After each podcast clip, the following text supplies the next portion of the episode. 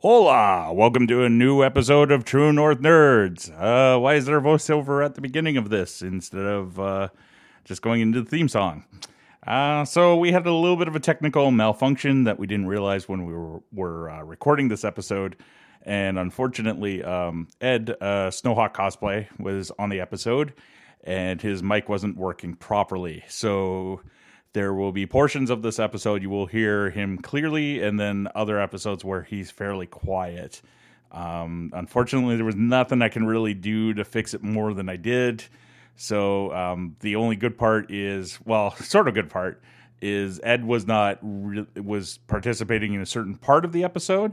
So like for the news pack at the the beginning, for instance, um, he wasn't really involved too too much. So it's it, it didn't take away from it. So instead of just scrapping the entire episode, I'm just putting this audio warning in front of it. So there you go. That's the that's the nature of things. Uh, sometimes technology is not fun, and if you put together a podcast like this every two weeks, you would completely understand what I'm talking about. Um, but in the meantime, uh, here's the latest episode of True North Nerds. Set your phasers to sexy.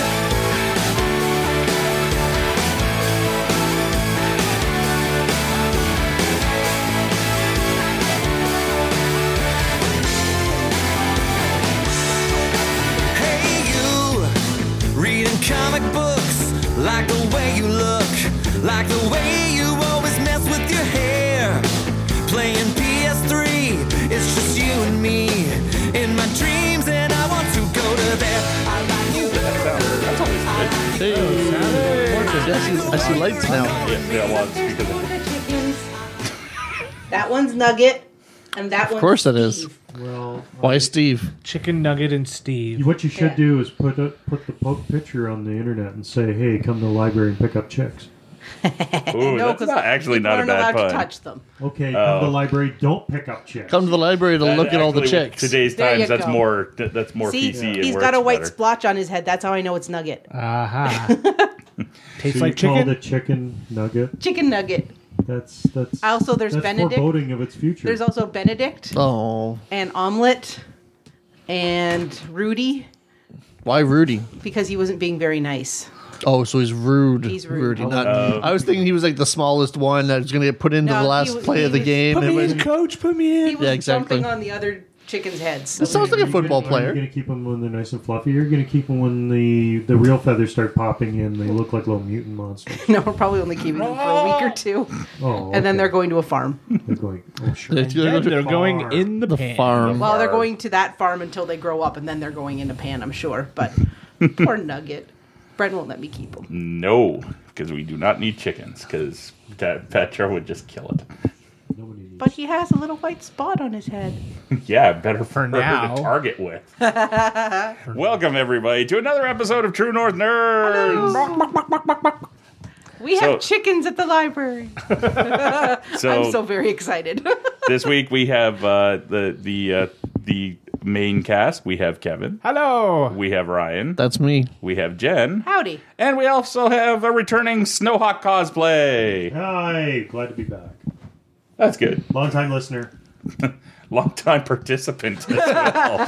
First time caller? First- well, no, technically first time caller goes to Alex Greenfield, I think. Didn't we call Alex once? No, no, we didn't. We we threatened to, but Oh, we never went right. through it. We were doing the Star Trek stuff. Yeah.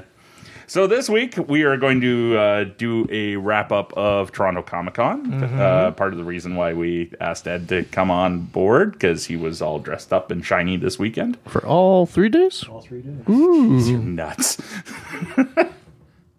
uh, I just look at like how warm and uncomfortable it's got to be by the end of the day. Uh, some some of this stuff is like vultures.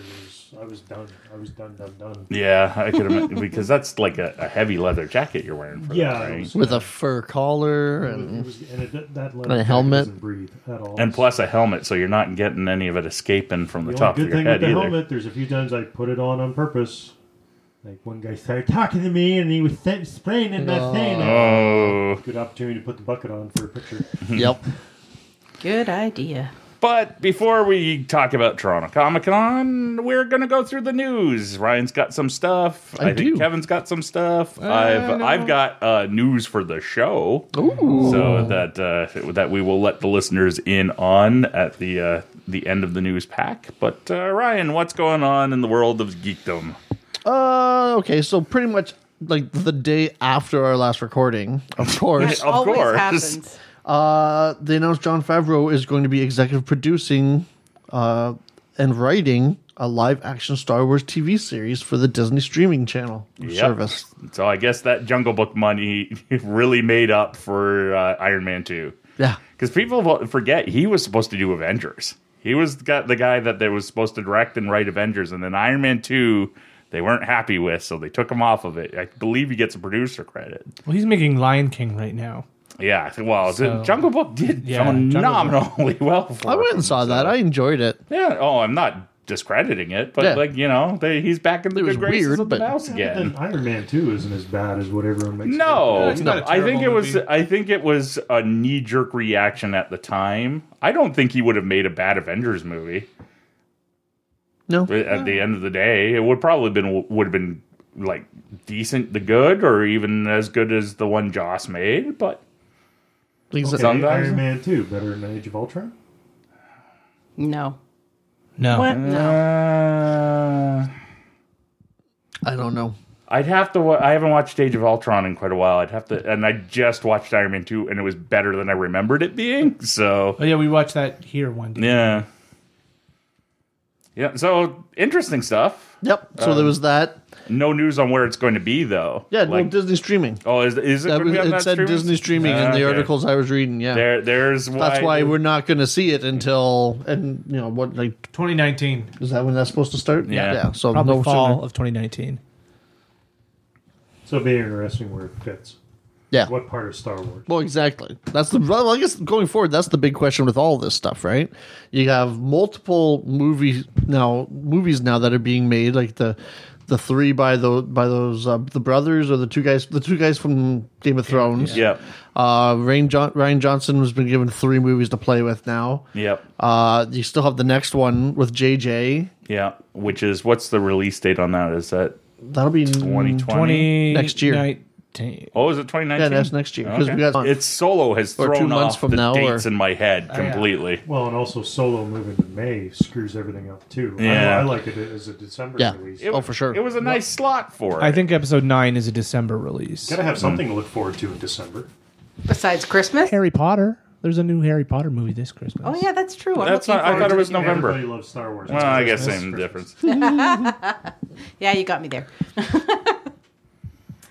Uh, and then we'll back in staying with Star Wars. Rebels ended, and Brent and I finally got to see it. I haven't yet. Yeah, so we won't do. do spo- you have to come over after work, and we'll do a small spoiler podcast. And Yeah. I'll for sit in the that. basement and go la la la la la la. No, we'll we'll do it just- after he's done work. I'll and just we'll- say- you won't be here. Oh, I enjoyed it. Oh, it was excellent, an It's a- excellent ending. It's an excellent ending. It gives you a, it, it even ends with a bit of a time jump to tell you where those characters go moving forward. yeah, and possibly leading towards whatever the next cartoon You just happen to be maybe. on Scaris? Uh no. Sorry, Scarif. No. Uh there were some that happened to be on Yavin. So there's that. Uh okay, so I'm hoping for this movie to get made, but that's just because I'm biased and I enjoy Booster Gold. So there's still talk that uh, producer Greg Berlanti uh, is saying that his, I guess, this movie that he's been working on or that he's been trying to put through for DC is still in the process of being done. Like it's still, the, it sounds like they're trying to figure out where it's going to fit in and how to work it in to the whole No, movie verse. I don't want to accidentally start rumors. He's not the producer that got removed from those shows due to the sexual No. No, uh, abuse allegations, right? That No. that's a different guy. Okay. yeah. So there's that. Um, like I said, it interests me. So No, I think it could be good.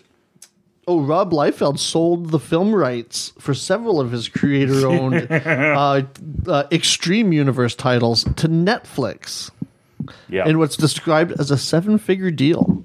Yeah, you know what? He's done that a couple times. He's he has managed to license those characters out, and it's not even the the good ones, quote unquote, because Youngblood is not part of that deal. It isn't e- every time he does it for some reason. It's not. I don't know if it's at another studio or, Hmm. but like Blood Strike and Blood Pack and Blood Blood and Major Blood. No, that's GI Joe and.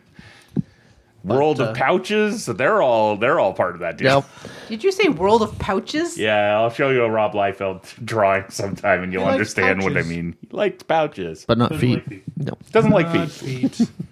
Not particularly good with anatomy either, but No. Or proportions. But anyway, we still love him. Yeah. You got to love Rob. he, he, he is a he is a character. Exactly. He is very much a character.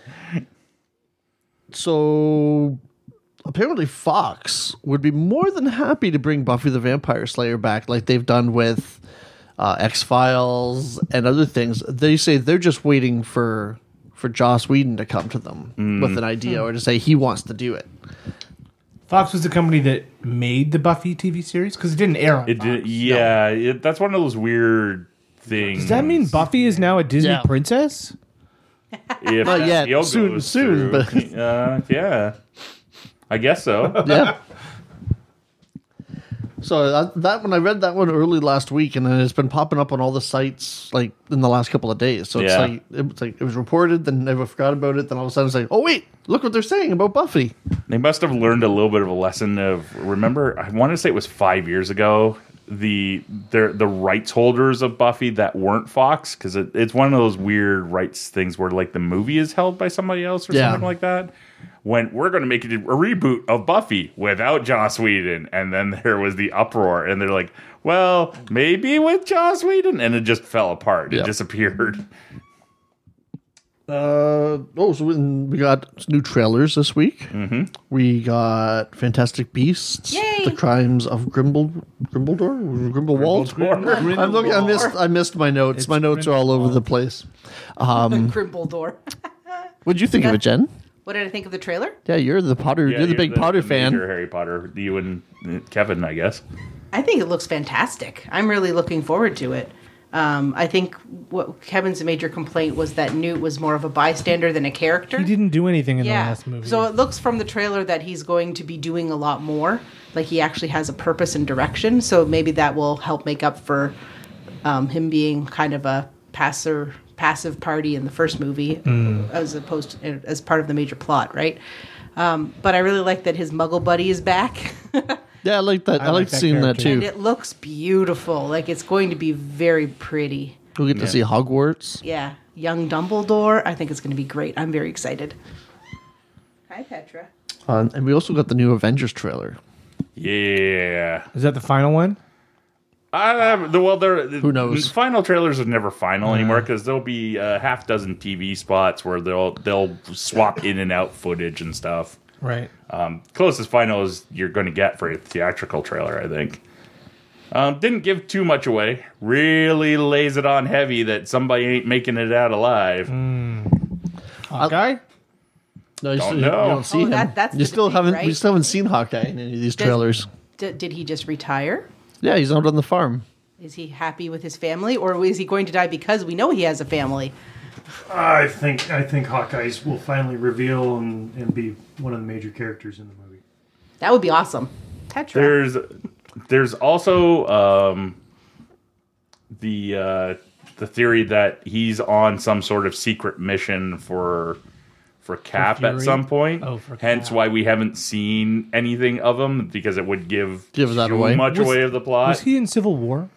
um, isn't he Ronin Yeah, yeah. during Civil War? No, is he actually No, it's Hawkeye Hawkeye. at that It's point? Hawkeye Okay. is the one who recruits Ant Man and Yeah, he shoots the, that's the right, that's arrow. I, I it, you know what? Ant-Man It's on it. been I have not read Civil War No, since the- that book came out. I was talking about the movie. Oh, about the movie Civil War. Oh, okay. Sorry. Yeah, why would we be talking about the comic book Well, in Civil the War com- when we're talking well, about no, movies? In the comic, wasn't he Ronin in that period? I think he might have been. yeah Civil War Yeah. in the comic. He he had come back. He because He was just freshly back from the dead, Because right? Kate Kate was Hawkeye. Yeah. Yeah. Because originally after Cap, just before Cap died, that's when Tony offered the shield to Hawkeye. Yeah. So, well, we'll see. So, I, somebody's not making it out alive. They're making that clear in like everything that they say is like Like, one of the oh, producers people are was gonna like, d- "Be yeah. careful what you wish for," and but I can't wait for it. No. Which we'll have to pre order our tickets Mm. because it's already breaking records for pre sales. Yeah. I read that tonight. It's it's it's on pace. Well, I guess well, it's it's already broken Black Panther's record for pre sales. Mm. So I hear that the theater owners aren't too happy about it because it's a very long movie too, which means they can't do as many, Many showings, showings. in a day as they can for the, for other films. Unless they order more prints and film more theaters with it, but then you. It's one of those weird political games theater chains have to play, right? Mm-hmm. It's- and then there was another movie announcement that you guys probably more know more about than I do. Uh, what was it? The New Gods. the New Gods. that came out of left field, out of nowhere. Is that a movie? It's the going New to be Gods. So that's that's Dark Side and Mister Miracle and all those Orion characters. and Orion Apocalypse and, um, uh, Steppenwolf from the last Justice League movie. Didn't he die? I don't remember. No, he got He's a sucked god. up. No, he just got. got sucked up in a boom tube. So Oh. the annou- the surprise announcement is that Ava du- DuMornay has been signed to direct a New Gods movie. That doesn't surprise me Oh, too that's good. much. Because she was the one that Marvel went after for Black Panther. Did they? And she ended up turning it down because I think she, got did a that Wrinkle in Time. and Wrinkle in Time at the si- like she got offered both at the same time, and Right. she's like, uh, I think I'm gonna go with this one. And especially with Oprah backing it Yeah. at, at the time, she I can understand the decision. So And apparently she loves these characters, which Yeah, she said Yeah. Big Barda was one of, was her favorite character. yeah, she's Aren't she's they all calm bad by- guys? no, no, no, Mr. Miracle and uh, Orion. Big Barda. The whole the premise of the Orion. New Gods is that there are two warring planets. One is the planet of evil, Apocalypse. That's where Darkseid and his son Orion came from. Steppenwolf, Desaad, the female Furies, and then there's the planet of the good New Gods. The, that is called New Genesis, and that's where Highfather and uh, Mister Miracle and um, Light Ray and um, and in order to broker some kind of peace between the two worlds, the two leaders, Darkseid and um, uh, Highfather uh, switched sons. So Orion, Darkseid's son, was raised by Highfather, and Mr. Miracle, who's Highfather's son, was raised on Apocalypse. And of course, they both ended up being good guys. So, I see. Yeah. Is Mr. Miracle his son that was raised on Apocalypse? I thought it was uh, Yep. somebody else. No, it's Mr. Miracle. Okay. Mr. Miracle. And that's where he met Barda, because Barda was one of Darkseid's female furies. And then Mr. Miracle is the universe's greatest escape artist, and he escaped from the hunger pits of Apocalypse. Wasn't Uh, he the Neil Gaiman character? No, That's Miracle Man. Miracle Man. Oh, wow. I, I can't see how I could have possibly got those two mixed up. So there you go, a brief summary of the new gods. Everybody's laughing at me. This means absolutely nothing to me, but okay. Well, you might like I'm glad it. Actually, you guys are excited. I mean, I- I- knowing your classics background, it was Yeah. Jack Kirby's attempt in the '70s to create a new mythology, and the new gods were supposed to have arisen after the fall of the gods of Olympus, and oh, okay. yeah, so that's why they're the new gods. Eh, give it a shot. And like Gwendolyn Christie, Big Barda. I, I- that's the that's the only casting that comes because Oh, that's a Oh, good I like idea. that. she's a good actress and she is like eight feet tall. and Was that? she is uh, Phasma. In, Oh, Okay, that's what I, I and figured. the- that's what I was, in Game thinking of you might be Thrones. talking about. Okay. And like it's just like you don't Star Wars doesn't really show it too too much. But you see her on talk shows with John Boyega, and she towers over that. Well, Oh, yeah, she's like you- huge. You know who'd be good as Mr. Miracle then for them as a couple is um, Oscar Isaac. Yeah, yeah, I could see that. He like he's in good shape, and but he's not a big dude all the way around. Yeah, I don't. Ed and I were debating on who you cast as Orion at, at the pub the other Orion? night. Oh, Nathan Fillion. he's not gruff enough. I was thinking He can be Jason gruff. Statham. Yeah, that's from Jason Statham as well. Because Orion, Orion has to use the mother box to change his features because he's normally like all. He's almost he's sort of dark Darkseid. sidey with a beard. Uh, so I don't know. I'll think about it. Well, in the Azarello run, he has more of a comedy. Like, there's Yeah. a lot Oh, of really? humor. Yeah, he shows up in Wonder Woman. I've never thought of Orion as a funny character, but it's it's a very sarcastic. dry sarcastic. Like it's not like it, ha ha funny. Mm. It's- That's why I was thinking more like Nathan Fillion, like yeah, kind of fit back. and he's gotten back in the shape. Leaving Castle apparently was somebody good for like- his physique. somebody like Army Hammer. yeah, I could see Army Hammer in it. if we're gonna cast Army Hammer in a DC product, I'd prefer it to be Batman. You want him to be Batman? Uh, when Affleck walks away. Yep. Was it and was he supposed to be Batman in that one that we never got? Yeah, he was supposed Yeah. to be Batman in the George Miller one, but I just like the on-screen dynamics between Army Hammer and Henry Cavill because they work so well. Yeah, and with each that- other oh. in Man from Uncle. Yeah, no, that's a, okay. Yeah, I, I agree with you. on They've that. already got that. They already know how to be antagonists of each other. that who that guy is? Yeah. Oh, I would totally watch that. He was also Lone Ranger. Oh yeah, those guys are they're both What very show? very He was on a handsome. show though, wasn't he? Army Hammer? Yeah. Isn't that where where they started casting him out? The, of? the last big thing he was in was Call Me by Your Name. That Yeah, no, I mean like before that, like uh crap.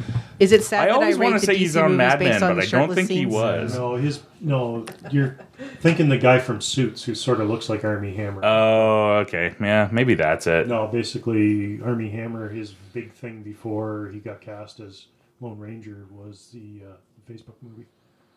uh, oh, the social network. yeah, yeah. Yeah, but I like Army Hammer. And so he, he's one of those guys that I keep hoping for a win for. Cuz he's always good. And the, the movies tend, that he's in tend to be enjoyable. I love the shit out of Man from Uncle, Oh, but man. they just don't seem to catch for whatever reason. Man from Uncle, I think, is spectacular. Oh yeah, that's a good He movie. did Veronica Mars, Gossip Girl, Desperate Housewives. So he made the rounds on television. Yeah, I love Lone Ranger. Like, that was my favorite. Movie. I love Lone Ranger. Other That was than a great Johnny movie. Depp, Yeah, Johnny me too. Depping the shit out. Johnny of it. Depp. He did it. He And I, Johnny you Depped know it too what? much. Maybe if he had done that before Pirates, I probably would have liked Lone Ranger and not liked Pirates. You know what I mean? It's just His first credit was as student number two on an episode of Arrested Development. oh yeah, everybody's got to start somewhere. Okay, next. Uh, well, apparently we're getting another Indiana Jones movie, and they're starting to film it soon. Like April, apparently. Yep. Apparently, it starts the film in the UK in April with an expected release date of July 2020. Have they listed any writers for it? Spielberg's directing it. Yeah. No, from what I, it was just, it was, I guess, uh, maybe at South by, Sou- uh, South, yeah, South by this past week. he was at some festival where he announced. it. Yeah, I don't 'cause think it was they- South by. I want to say it was in India or something. Well, he, Well, was- he was at South by because they Southwest, showed uh, um Ready Ready Player Player One. One. So I just assumed it was part of that, but n- maybe it was somewhere else. He's also been in England showing it Yeah. off and stuff like They're that. starting a film in April. They must have a script already. Yeah, I'm just I don't know who. Usually, like you know who wrote it. Other was than George. other than Harrison Ford, we don't know anybody who's in the movie. Shia LaBeouf. Uh, maybe. I don't think they're. I think Mm, I they're not going near that don't think crazy so. with the ten foot pole. No, especially after Him shitting on the movie. yeah, Mutt kind of sh- well making a monkey of things. Aw, that's horrible. Yeah, but you said that- you can't blame him on that. You know, Yeah. he didn't write that. He didn't direct that. Well, And Lucas said he wasn't going to be involved with it when they when they started. Now that could have changed, obviously, so but no killer ants or crystal skulls or aliens. Aliens. Oh, I wonder if they do you think they ignore Crystal Skull happening?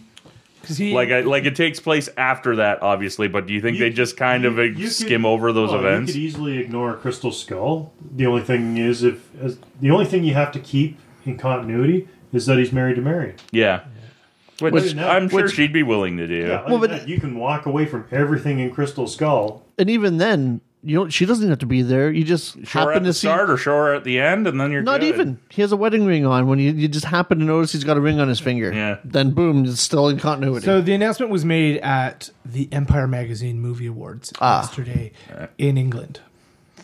So He's so already not in England. Austin. I'm is curious. where the I'm film really curious what the the plot of it's about. or what what time frame it is. Because Crystal Skull took place in the fifties, that was ten years ago. So, So are we into the 60s now? the sixties? And if if you look at it, because Indiana or Harrison Ford was in the Indiana Jones Adventures, Yeah. playing in Mystery of the Blues, so there is a timeline set up. Does Indiana Jones lose an eye? That's the thing. because they they teased it so much in Crystal Skull. There's at least like three parts where it looks like oh, this is the point where his eye gets plopped out, and nope. What are you? Okay, wait. What are you guys talking about? Young Indiana Jones Chronicles ye- features as a framing device in a lot of the episodes an old Indiana Jones, like 1990 or a 92 year old Indiana, Indiana Jones. Jones, and he's Because- missing an eye. Because Indiana, Oh, so he's sitting there like kind of talking, t- recounting his stories. Yes. Okay. he spends most of his time in the museum, and museum goers will say something, and he'll he'll start a story of something that's tied to it. Oh, And okay. that's where they had the split because they had Indiana Jones as a little kid, and then they had Sean Patrick Flannery. But there was an ep- there is an episode you can find on YouTube. It's called Mystery of the Blues, and it was the time that Harrison Ford is telling the story. So it's Harrison Ford is in that episode. So instead of being in the 90s of the 90 year old, it's we're in the 50s, and he's telling about the time that he worked in a jazz club. And Forrest Whitaker is in the movie playing Louis Armstrong and basically the whole the first 20 minutes is indiana jones trying to escape from these guys who are chasing him and he winds up in this cabin and then he tells the story of a mystery of the blues it's it was a i think it was a two-part or something like that Yeah, something like that. A- As a side note, because we know Disney listens to our podcast, Of course. I, I would like all of the Young Indiana Jones Chronicles on Blu-ray, please, for Christmas, or be- or after that new movie Well- comes out. If you want to tie it in with that movie, even the good thing you can just download the harrison ford part as well on youtube you can just find the 10 minutes that he It'll be on the yeah, but Disney I streaming love that service show. next year. It was so good. It was just it was unfortunate that it was so expensive at the time. well and plus the the split trying to do two full casts yeah, and it would split every episode. One episode would be the little kid Indiana Jones, the next one was Sean Patrick Flannery. So it'd be interesting if this one does take place. You know, say it was 1955 last time. Go for 10 years if we're into the 60s. yeah. And it looks like you're almost at the end of your page. Getting close. Uh, so back to Black Panther and its record uh, breaking streak. Apparently, well, as of this recording, it's done fifth, uh, five straight weekends at number one. yep. By the time this airs, it could be six Six. because I don't know what comes out next week. Pacific Rim this week. This past weekend was Pacific Rim. No, No, this past Tomb weekend Raider was was Tomb this Raider. weekend. Sorry, Tomb Raider. That's Like, like I mean, next coming week up, is it's Pacific Pacific Rim, Rim. right? Third Is, is Yeah, and then the following weekend is Ready Player One. Yeah, the Ready Player One's going to be one that s- knocks it out of number one if Pacific Rim doesn't. I I, don't think Pacific Rim's going to knock. it. don't No. think so I've got- either. you know, I've got bad juju on this Hmm. movie. I want to see it because it's it's robots beating up on robots and monsters. So but remember when I texted you last night wondering when Jen's going to see Shakespeare at the theater? Mm.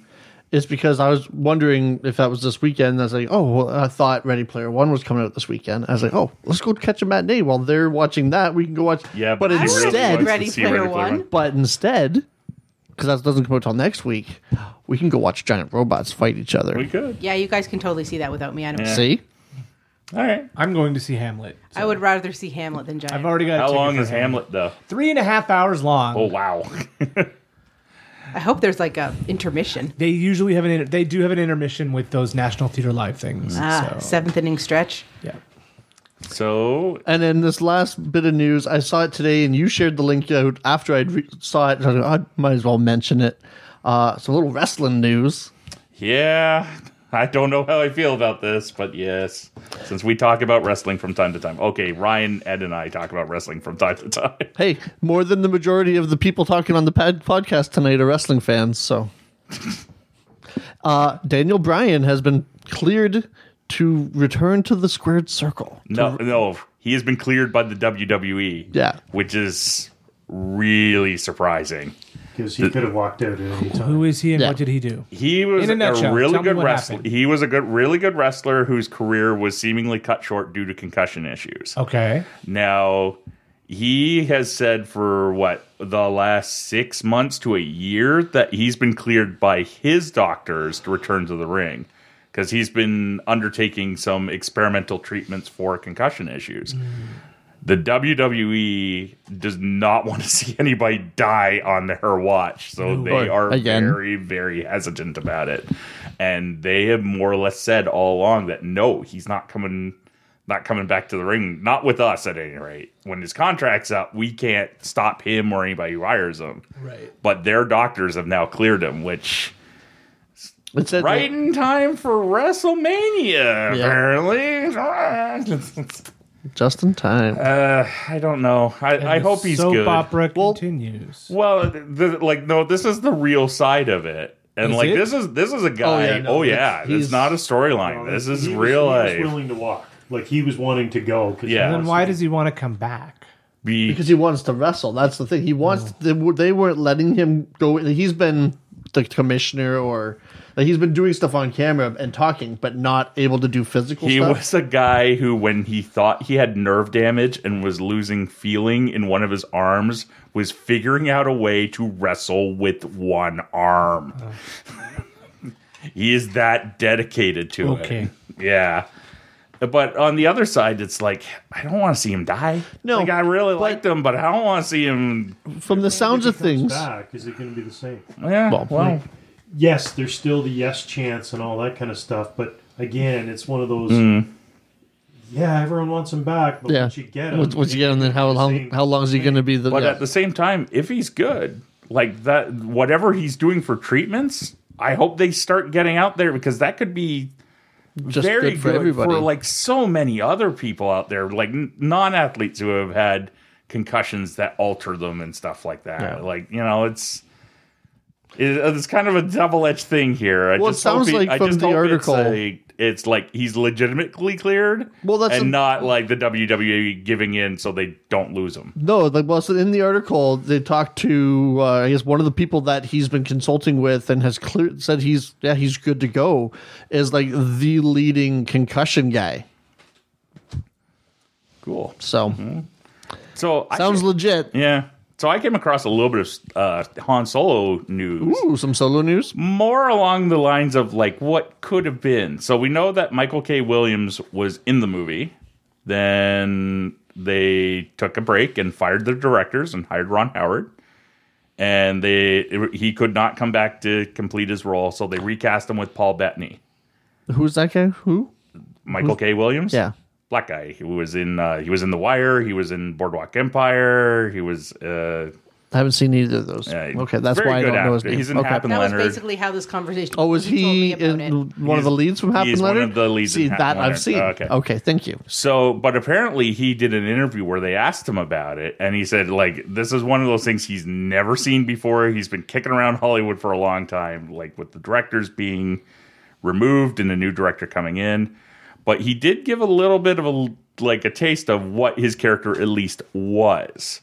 Apparently, his character was going to be part CGI, and he was going to be kind of half like mountain lion, like kind of a cat man kind of He was character a Thundercat. and he was part uh, he, he kind of read it uh, like with his version of the character and the script he was on there was kind of a love triangle going on between him han solo and amelia clark's character so and now it, and now apparently from what i've read paul bettany's version of the character is going to be all human they, i guess they didn't have enough time because they didn't move the release date back they haven't changed it, but it's kind of an interesting thought of what that could have been. And Paul Bettany, very different actor than Michael K. Williams. Mm-hmm. Like, it, like just on a whole, like Michael K. Williams does a lot of sort of gruffer kind of characters. He was Omar in The Wire and was spectacular. And uh, oh, you you guys would know him. He's in Ghostbusters. He's the black FBI agent in Ghostbusters. You know how there's the two FBI. He's the black guy i- in that part. Okay. Doesn't not a big part, but that's the only one I can go like. But uh, yeah, so it sounded kind of interesting. But I'm curious to see how that has changed since when he worked on it because like they reshot all his stuff. He's not in that movie anymore. Huh. So, one last piece of news for the show. Um, I mentioned this to you guys via the internet this morning. I didn't mention it to Ed, though. Um, next week, I'm going to be sitting down with uh, comic book writer and inker extraordinaire Jimmy Palmati, and we're going to have a conversation about his new Kickstarter. So that will be on a future episode. Yeah, Jimmy's a good guy, and saw the Kickstarter came up and emailed him, and I'll be sitting down talking to him via Skype on Tuesday. What's the Nice. Kickstarter project? Uh, oh crap! I don't have it pu- pulled up in front of me. Sorry. No, it's a it's an action comic. It's going to be a hardcover graphic novel. He's putting it out through his company, Paper Films, and he's done this a couple times now and had fair amount of success with it. Um, and basically, it's self publishing it, kind of the European style. Like it's going to be a self contained, hundred and thirteen page graphic novel. I just cool. can't Nice. remember what it's called. That's cool. But what, I'll have more information on that when I talk to him. So stay Excellent. tuned, listeners. So now on to the next part of the show where we talk about Toronto Comic Con and our thoughts for the weekend. And Ed was there all weekend. Uh, Jen, Ryan, and Kevin were there Sunday, and I was there Saturday and Sunday. Yep. Um, let's start with Ed and his thoughts of the weekend as uh, as a cosplayer.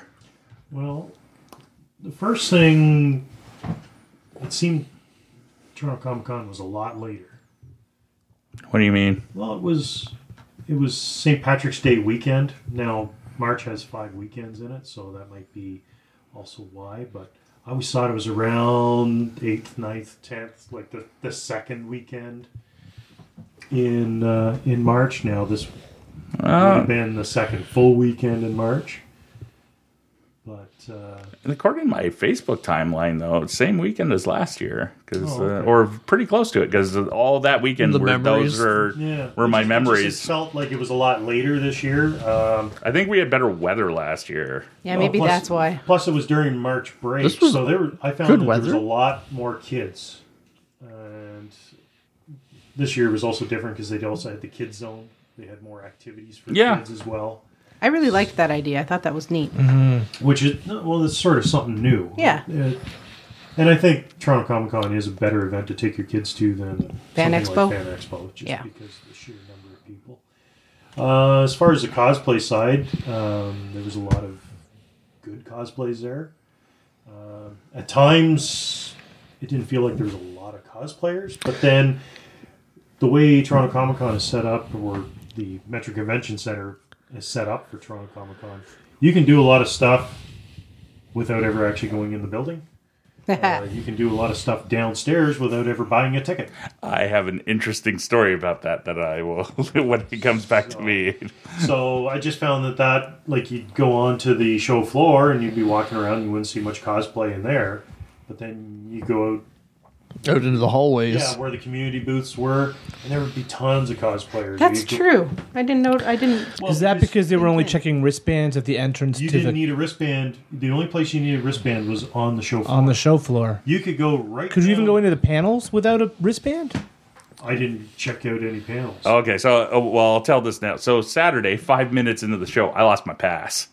Oh, that's so I like I looked for it and like, oh shit, uh, what am I gonna do? And I realized that like, well, I'll just hang out in the panel rooms because they don't check. They didn't check to get into that part. So I think that's kind of a flaw in their security. But maybe they don't really Or they don't really care. care. They. I mean, I noticed when people were going in for.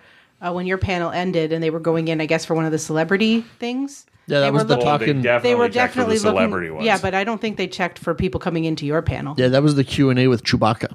Oh, Which and that's easily remedied because the thing is, it was Hall G where you had to get your tickets. Mm. All you'd have to do is just set something up on the 700. Yeah, You know, you get down to the 700, get your tickets there, and then you can get down to the bottom floor. Yeah. So, um, but no, there's a lot of lot of great cosplayers there. Um, it's really the first show of the season, so you know there's smaller cons around the area, but this is the the one that everyone looks forward to. it's kind of the kickoff, really. Yeah. you know, and, and for being southern, you know, central Ontario or the GTA, you've got Fan Expo is your big one. You've got uh, Toronto Comic Con is your your step up, and then you got the, the Niagara and Hamilton show. Yeah. Did uh, any costumes beyond your own sort of stand out to you? the Did you see that uh, woman on Sunday in a Thanos costume? That was the one that stands out for me too. Is Lady No, I didn't see Thanos? her. Uh, we'll check our Facebook page, and there's a photo, a photo there. I saw the pa- Facebook page. I think No, I didn't see her in person. I did see photos of her Yeah. doing stuff. Um, yeah, uh, nothing really jumped out. There was, uh, I think, a Bioshock one that Oh, the Big Daddy. I saw photos Yeah. of that one. I didn't see that one on Sunday, but That looked like that would have been heavy. Again, I didn't see it in person, so Oh, you, know, yeah. you, you get to see all the stuff, especially on I saw. Instagram. I saw him. He or her. I don't know what was in the suit. And uh, there was a um, a Mister Freeze from Batman and Robin. Yep. Like the the Arnie Mister Freeze. That was really Oh. well done. Yeah, no, I did see him. I saw him on uh, Saturday afternoon, but uh, I was surprised not as many Black Panthers. Of course, there was an Mbaku. He There was- he was really good. Actually, there was an Impaku. There, It was an Imperial Guard. there- yeah, w- Alright, uh, with them, and there was also a Killmonger walking around. No Black Panthers though, Not a surprisingly. lot of Black. Panthers. Supporting cast, yeah, but No, the Mbaku because we saw him just as we were leaving on Sunday, and of course he was coming down as we're going up, and we stopped to go down because uh, uh, Red Ledger Cosplay wanted to get a, a photo with him. So we went down, and he was he sounded a little bit frustrated because I'm like, well, how many times you've been stopped? He says, I haven't seen anything all weekend. But hey, when you've got a character that he was also portraying, like he he was doing the the war chant and all that kind of stuff. and he Yeah. looked a lot like him. Yeah. Like just like physically all the way around. He was a close match. So no, that one that's probably the ones that stood out. So. How about you guys? Any cosplays that stood out that you caught? I noticed a lot of Disney cosplay. yeah. convention. Several bells, yep. and there was a guy dressed as Aladdin. Well, they were doing at one point when I guess when we kind of all s- went our separate ways, there was like a Disney princess sing along thing in the kids zone. Yeah, they Oh, had an cool. Aladdin and Elsa there. That might be a part of it. It might be a hangover from Fan Expo last year where they had um the voice actors from Beauty and the Beast Yep. were Or it could just be that Disney fandom is a huge thing and people cosplay as Disney characters. Well, yeah, now, but too. it's it's increased within the last two to there three was years. a full fursuit beast I saw too. yeah. Oh, I didn't Well, see the that. other thing too is there there'll, there will be people who coordinate with each other and they Yeah. come up with the plan of okay, we're going to do Disney whatever- princesses whatever or meetup. so you know you'll get. That's where you get the big teams to get together and do like a big Walking Dead one or do Yeah. Disney, and then they'll they'll plan. or the Howling Commandos. The cheap and easy cosplay currently seems to be Negan. You just need a baseball bat with some barbed wire on it and And some blood paint. grow a beard. and a leather jacket. Yeah. Yeah, and the but it's an easy one to throw together, but it's also a super popular one. Yeah, Yeah. it's a character that everybody recognizes right off the bat because of the TV show. I even know who it is, and I don't watch that show at all. yeah. So no, Negan is transcended into quite the pop culture. So I saw a how would you describe it? Like uh um a Method Man Wu Tang Clan version of the Flash. Okay. He was it, like do rag, basketball jersey all red, basketball shorts all red, basketball uh, Shoes? all red, and had the flash uh, lightning bolt like earpiece on over top of the the uh, the do rag. It, like it took me a second, like I'm like ah, that's an interesting take on the character, or I I assume it was planned. like it looked like he that, or he's very stylish and just had an entire matching outfit and bought those at the show. But that's how I took it. There was a Jay Garrick flash that I kept Yep. running into that Yeah. his costume looked amazing. which there was a lot of flash, but then Made with- sense. Yeah, with John Leslie Ship being there, that Yeah. that really helped. Um, I heard nothing but great things about people's interactions with him. Yeah, the Geek Art guys really uh, liked to. Uh, they got to talk to him at the uh, the press uh, lineup early Saturday morning, yeah and my they said good things about him. Oh. uh, The the friends fu- at Droids Canada said the same thing. They got they were at the same meetups. So one of the funniest cosplays I saw was a guy wearing a Captain Kirk gold shirt um, costume with Jedi robes on top. There were some pretty interesting uh, Star Wars mashups like that. Well, I, I took the picture and talked to them for a little bit. There's a couple. I assume they were a couple uh, that had like your almost like medieval knights or like your like you know your fabric. It kind of you know they were Jedi knights Oh, a and knight uh, in armor type of a knight. yeah, but they weren't in, in armor, but they had Or like the, the, tunics and stuff. yeah.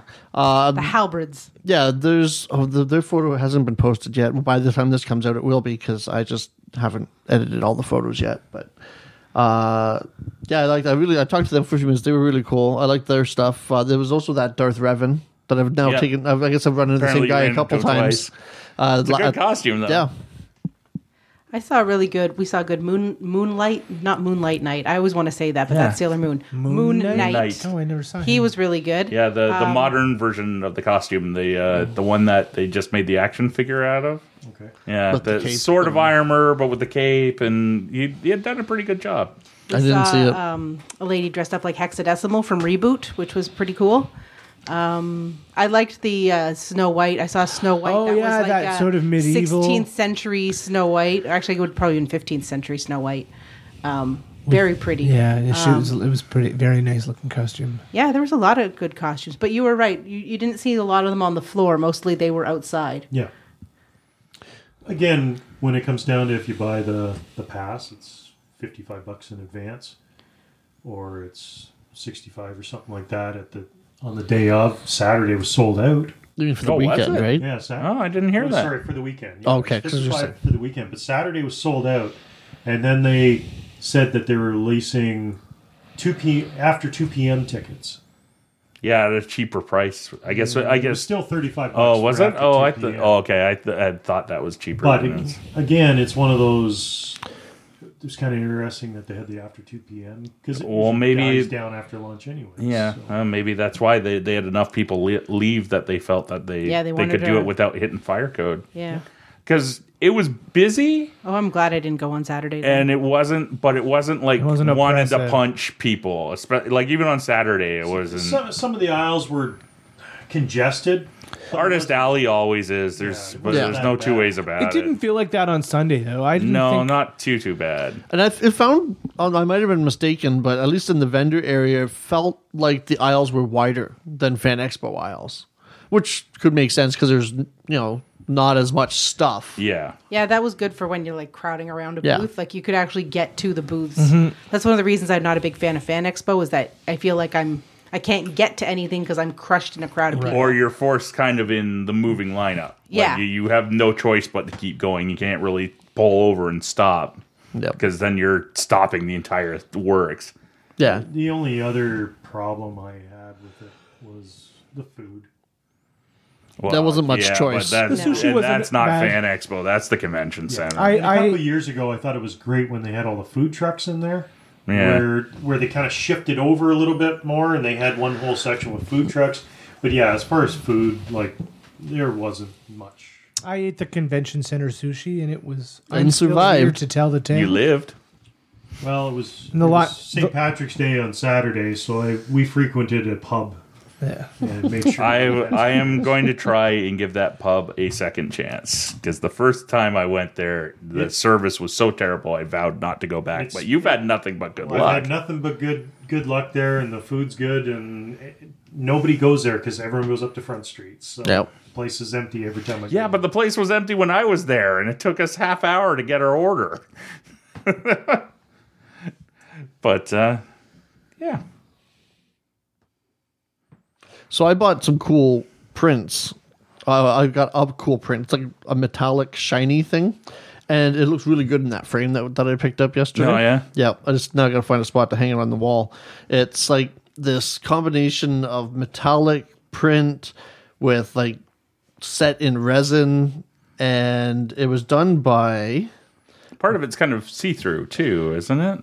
no, that- no, it it's just, shiny. It's Oh, okay. yeah, it's, it just uh, sort of looked that way the, with the materials he used. Yeah. I I have to look into it more to see, you know, or maybe even talk to him to see what it is that he used to make it and how he made it, but he may not want to give away his trade secrets. Uh, yeah. Uh, Bok Choi.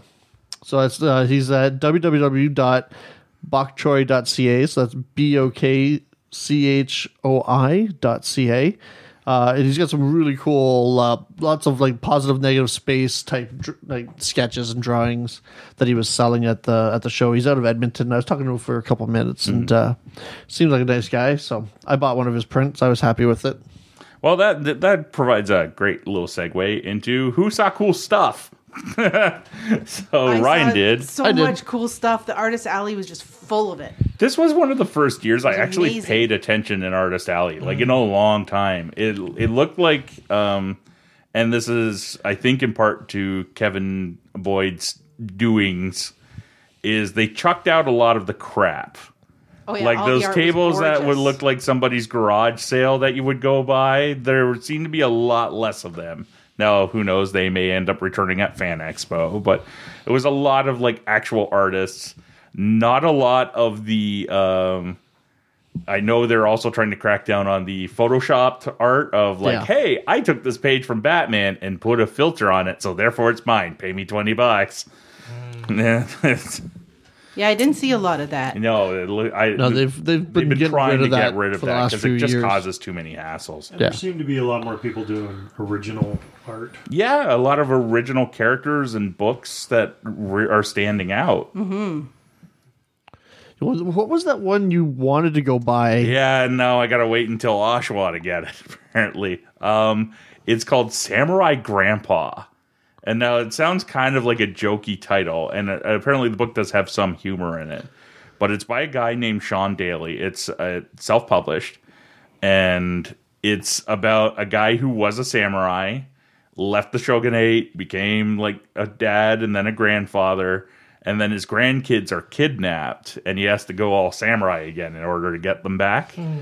And it's it's one of those things that like I one I should have bought the book earlier. The guys from Geek Hard told me about you you should go check it out and I did. And I'm like, "Oh crap, I got to have this book, but it was early in the day." Yeah, you're like, I'm like, "Oh, "I'll come look back I'll come back later so I don't have to lug around the book." And by that point, he was sold out. Oh, I, and it's another thing the next time I see him, I'm going to buy some of his original pages cuz this he reminds me a little bit of Jeff Lemire's artwork, but a, weirdly a little bit more polished. Hmm. Okay. like a, not as scratchy, if that Yep. makes any sense.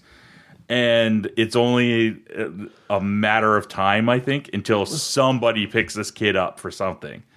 And not to be a braggart, my track record with these things at Toronto Comic Con pretty solid at this point.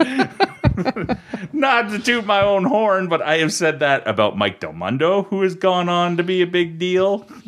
Adam Gorham is now doing New Mutants, and I w- I've been cheerleading him for the longest time. So, you want to get on the bus early, go to Sean Daly, and it's S H A W N D A L E Y dot ca take a look at the his work and you'll see what i mean like he, he's like two books away from somebody like valiant will valiant will pick this guy up easy with it they'll he- and then from there who knows who's going to grab You're him. gonna give him the Brent boost. he he has the the, the brent uh, stamp of approval hopefully that works for him not saying that none of those guys were talented they are all, all really talented i just have a habit of like when i say like this guy's going somewhere they Picking tend good to go ones. somewhere so it's the one skill i have and it's completely useless to me because Yeah. it's not like I can ride their coattails.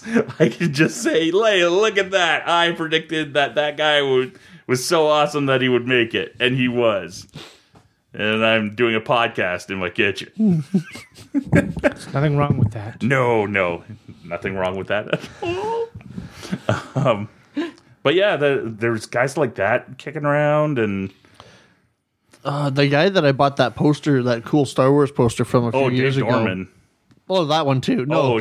the one I bought a Oh, few the years Ad-Ad. ago. Oh, the okay, Ad yeah, Adats okay. in Oh, the yeah, snow. he was there, too. He was there with all kinds of, and, and he didn't have any cards. And I didn't want to take a picture of his booth because I You didn't can usually think- ask for permission and they're okay. Yeah, but I didn't, and I didn't. But uh, yeah, no, he had some really nice stuff. There's a really cool uh, Stay Puft Marshmallow Man holding Ecto One while the Ghostbusters are on top of the building shooting the you know I, I, the gateway and Oh. I didn't see poster that one. that was really cool. But I've only got so many walls that have space left on them for posters Yeah. and stuff. So Kevin, did you see anything cool? I am not collecting anything right now. So while there was a lot of flashy stuff, I, I nothing nothing caught my eye is something I had to have. Uh, the thing I was looking for at this convention, I couldn't find anywhere. I was looking for Star Trek Discovery merchandise, Which was your problem last year too. At Well, Fan I, at Fan but that was Expo, fairly the early. show hadn't even aired yet. Yeah. I thought, okay, the season is over now. There's got to be some merch here, and even the Styling t- Tower of T-shirts didn't have any Star Trek stuff. So, um, You would have thought they would just do, like something as simple as like you know property of and then the the ship's well, there's name a, on um, it or something on like the that. show, the way they, there was an episode where they went jogging through the corridors, and they all, were all wearing T-shirts that just said "disco" in white letters on a black T-shirt. I'm like, if I could just find that, I'd be happy. Yeah. Okay. Why, Uh, why or why aren't even they a- mass even a- producing that? Even a logo T-shirt, but there was nothing. There was nothing. The only no, we thing- Oh, looked at every t- that T-shirt booth. the only thing that was branded Star Trek Discovery that eh, that I saw was um, part of the Tiny Starships collection. Uh, there, there was a resin model of the USS Shenzo, and that was it. And Yeah. I don't need any stuff like that. I just wanted a T-shirt. So I didn't buy much of anything except a Xena action figure for a good friend, and uh, I was impressed you found that, honestly. well, it was just sitting there on a table of stuff that I think people were trying to get rid of. It was one of those tables. That you were There talking is about. a booth filled with that stuff at Fan Expo every year. It's on the end of one of the aisles, right before one of the doors to, to get out. And it amazes me that they pay for that booth every year because it's the same garbage Well, the woman they're who trying to s- push the every woman who year, and it sold doesn't to move. me, I recognize from Toronto Trek conventions going back twenty years. Yeah. So I I uh, I don't know who they were exactly. I think they were some kind of fan club or something. But anyway, uh, but yeah. So nothing else really jumped out at me as something I needed to buy. One thing I I don't like is if you stop. Anywhere in Artist Alley, they knew some some of the booth owners give you the hard sell, and Well, uh, th- those tables aren't cheap. I know, I know they need to, but uh, You feel guilty not buying something Yeah. sometimes. I don't anymore. I said sometimes. I lie and say, "Oh, yeah, m- maybe I'll be back by the end of it." oh, yeah, everybody does, though. Yeah. So I don't think it's that bad. Just don't make But eye I understand contact. that they need to. Oh, I tried not to. uh, but I understand that they need to sell their product to make their money back from the table. But uh, it's uncomfortable at times. Yeah. Jen, anything cool that you saw at the show? Oh, geez, I saw so much cool stuff. I don't even remember it all. Um, lots of gorgeous art. I was just thinking, I can't remember the name of the booth, and they didn't have a business card when I went, but they did like derpy Pokemon art. Oh yes, you loved those. Oh my God! The the char. Oh, I didn't they- see they them. Call, the, it was a Charizard, where they called it a Charizard. Oh, wait, yeah, you did point it out. You were Um, laughing for like five It minutes. was so great. I that was loved right on the end of an aisle, right? It Yeah. was fantastic. Uh, Little Paper Forest was there, and um, I didn't buy anything from them this year. I, I meant to go back, and I never. What got was the around company to that it. was doing the Disney prints on sheet music? Oh, What was their do we name? Oh, have her card? You do. It's in the bag with the print. The print's over there. Oh, Ryan we will got go it. get the print. So, uh, friends of ours are big into Disney, and I saw they had uh, beautiful sheet music with uh, Disney sketches on them or prints or whatever. Anyway, it's really nice. So I took a picture, asked permission, messaged it to them, see if they wanted any. So we got two prints for for Kim and Dan. Yep. Um, and Ryan is still rifling through the papers over there to find the business card because I don't remember the name of the booth. And he's back. It was Try to read that one for you. Oh man, Geek- is that supposed to be? A, is that a heart? Is that what that? Well, yeah, but it's the what the greater than or is less than symbol with the number three. Yeah, I think it's supposed to be geek at heart. Hi, I'm Tracy. Find me at uh, www.geekatheart.deviantart.com or geek at heart shop at dot etsy dot com or at Instagram at geek heart shop. So that's Yeah. my shout out. She was so cute. and the booth right beside them that So had the excited. the fantasy maps. I'm so gonna put like her on maps Instagram of right now.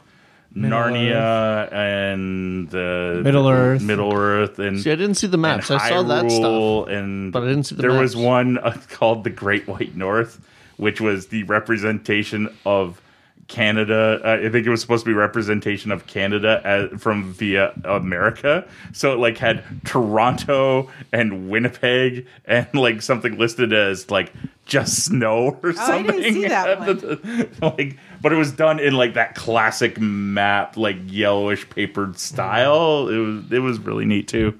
I did see the lined maps that you were talking about when we were having you having your snack break or lunch break. Lined maps. Well, it's What uh, one of the artists, and I don't know who. oh me neither. It was a, it's okay. Ash ended up picking it up, but they take city maps, or they would take a city and then do a map or line drawing of all the s- streets.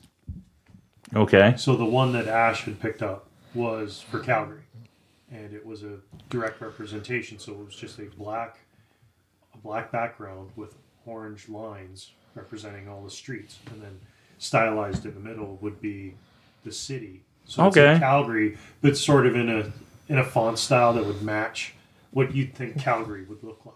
Hmm. But it was it was pretty high detail because uh, when he showed it to me, I grabbed it and I could find exactly where uh, we lived in Calgary. it was like, yep, we're right there. That's that's where my house was. it was one of those things. that was neat. different. Yeah, it's like Yeah. uh-huh. oh okay, I see what you're doing there. It's like that's cool. It's different. You don't Yeah. see that every day. I like the guy who does the fight posters, yes, the Aliens vs Predator, but it, like the old school like boxing, Boxing. poster. Yeah, those were And neat, it's too. got like the tail of the tape at the uh, on some of them and stuff like that. it's one of those every time we see them we're like oh i should really Mm. pick one or two of those up and we always forget, Forget to to by go the like, back. that's when we leave we're like oh we forgot to go to the guy with the fight posters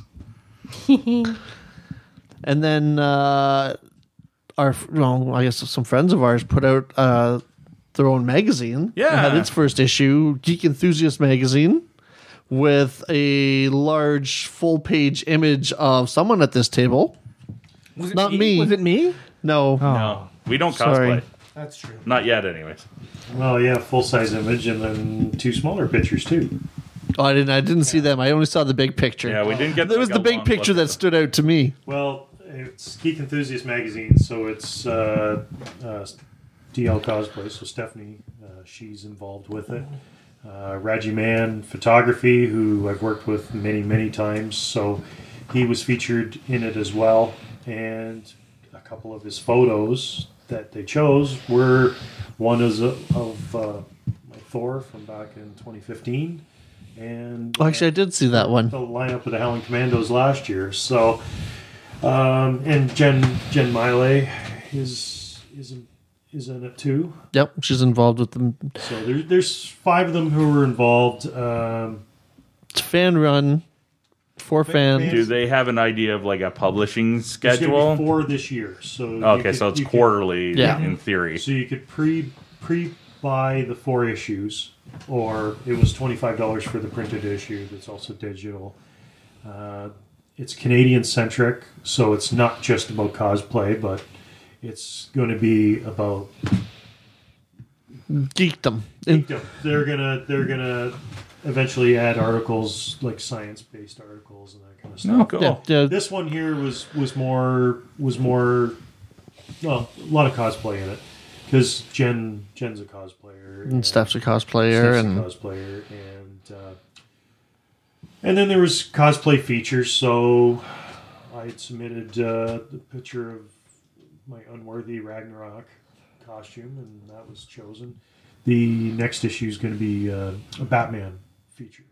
nice. So this one had, so it had the just the cosplayer spotlight, and then the theme was going to be um, X Men for this one. So Kevin St Pierre was the was the cover Yeah, of it, but uh, the next one's going to be Batman. So I've already submitted something for Batman, but they're they're also looking for contributors as well. So Uh, where can do they have a Facebook page? they have a Facebook page. Yeah, it's like basically it's Geek Enthusiast magazine. so you can Okay. find it on Facebook and Instagram. So it's uh, their first run of the issues were sold out. They, Oh, that's good. pre-sales, Pre-sales were sold out before before Comic Con, so they got another run of of uh, magazines printed just in time. So No, good to hear. yeah, I uh, well, I picked up a copy. Well, it's kind of a nice memento that I. Oh, made it. yeah. But the the thing I really like too is so many of my friends are in it, Yeah. so it was you know s- something that I like to be able to share with everybody. So. So I got to do two shout outs here. Uh, one is to uh, Pop Squatch Designs. They do these really cool geek shirts out of a, a bleach sort of process. I Uh, love my TARDIS shirt. yeah, I, I they- bought a Louise one from Bob's Burgers. Yeah. Oh, did you? Yeah. I would have bought. They have a chopper one, but they didn't have it in adult sizes at the time. um, but it looked awesome.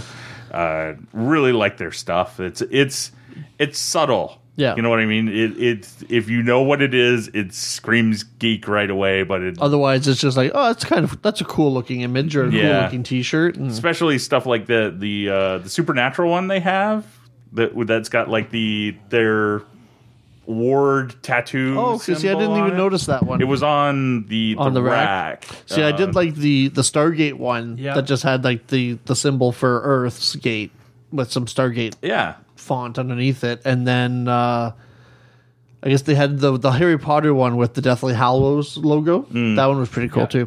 They had a Captain America one uh, with the shield. So you can find them at where? Which one is the website? Well, they're on Facebook under Pop Squatch Designs and Instagram under Pop Squatch underscore Designs. Um, and uh, Pop Squatch Designs at or Pop Squatch Designs.etsy.com for their shop. And that's P O P S Q U A T C H. Yep. And so here comes the Brent's a little bit more of the Brent's a moron who lost his pass, but it all turned out well in the end.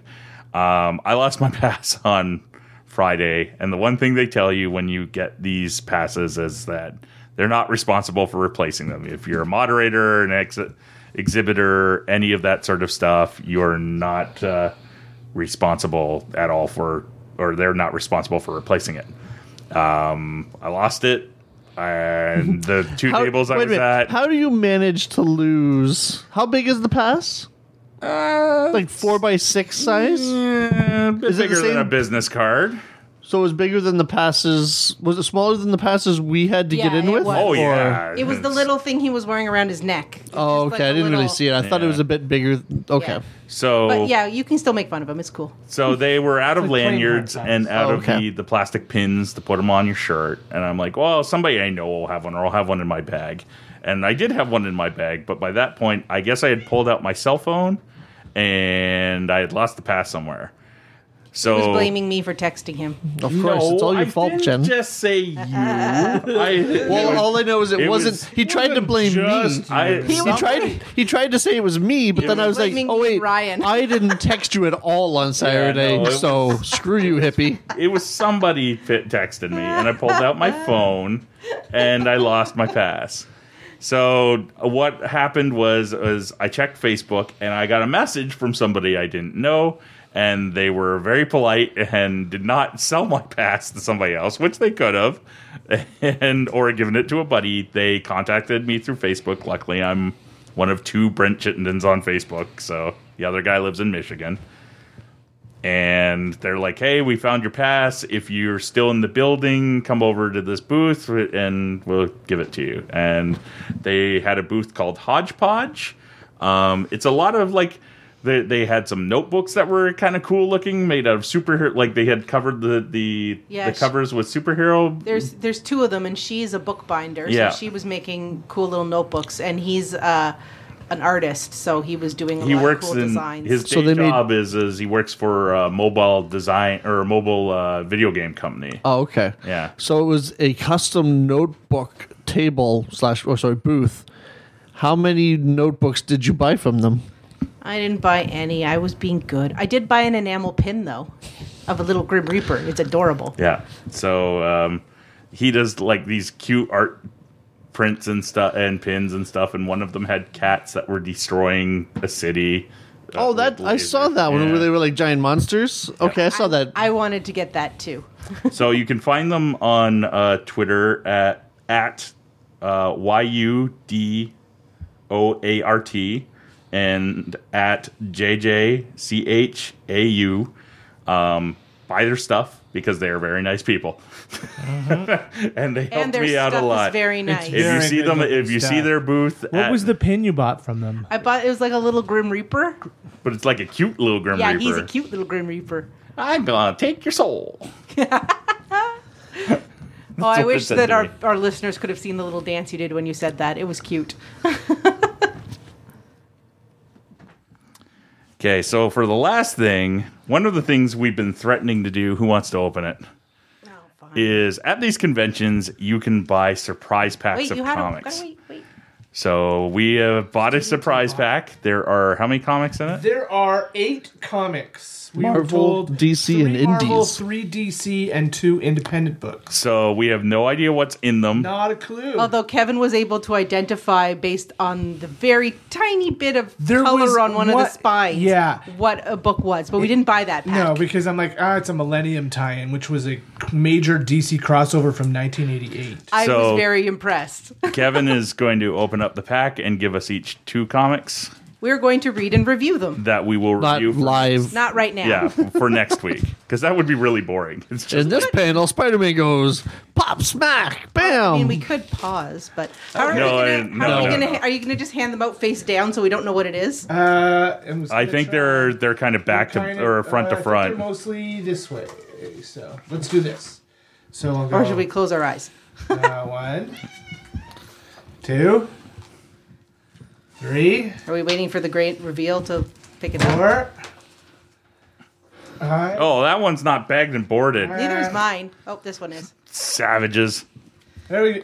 Uh, all right, I only got one. There we go. So I, did, you, did you get two? I yeah, got two. You got two. Okay. We all got okay. two. So we'll do we'll start with Jen with the reveal. What did you get, Jen? I got the second life of Doctor Mirage. is it, which Valiant era is is that a that? Valiant book? Yeah, it's a Valiant. Oh, that's ori- OG Valiant. Oh. I don't said know that- what is it. Yeah, that's an OG. That's What's the what original is that? I don't know what Valiant. that means. Valiant, Old- like- Valiant was a Original comic. gangsta. Val- Valiant was a old comics school. company that started Old. in about '94, around the same time as Image. Uh, They were very big for a short period They of time. they were they yeah they burned hot and then went away. So my review, based just on looking at this cover, lots of skulls. Guy is very silver and has lots of spots. Well, save that What for issue number is it? One. Yep. Wow. So at least you got a starting point. Hi, Yeah, Petra. Okay, the other thing I got was Solar Man, first issue. You got a Solar Man of Adam? no, Oh no, Solar, Man. Who the hell is Solar Man? and it's a Marvel It's um, a book.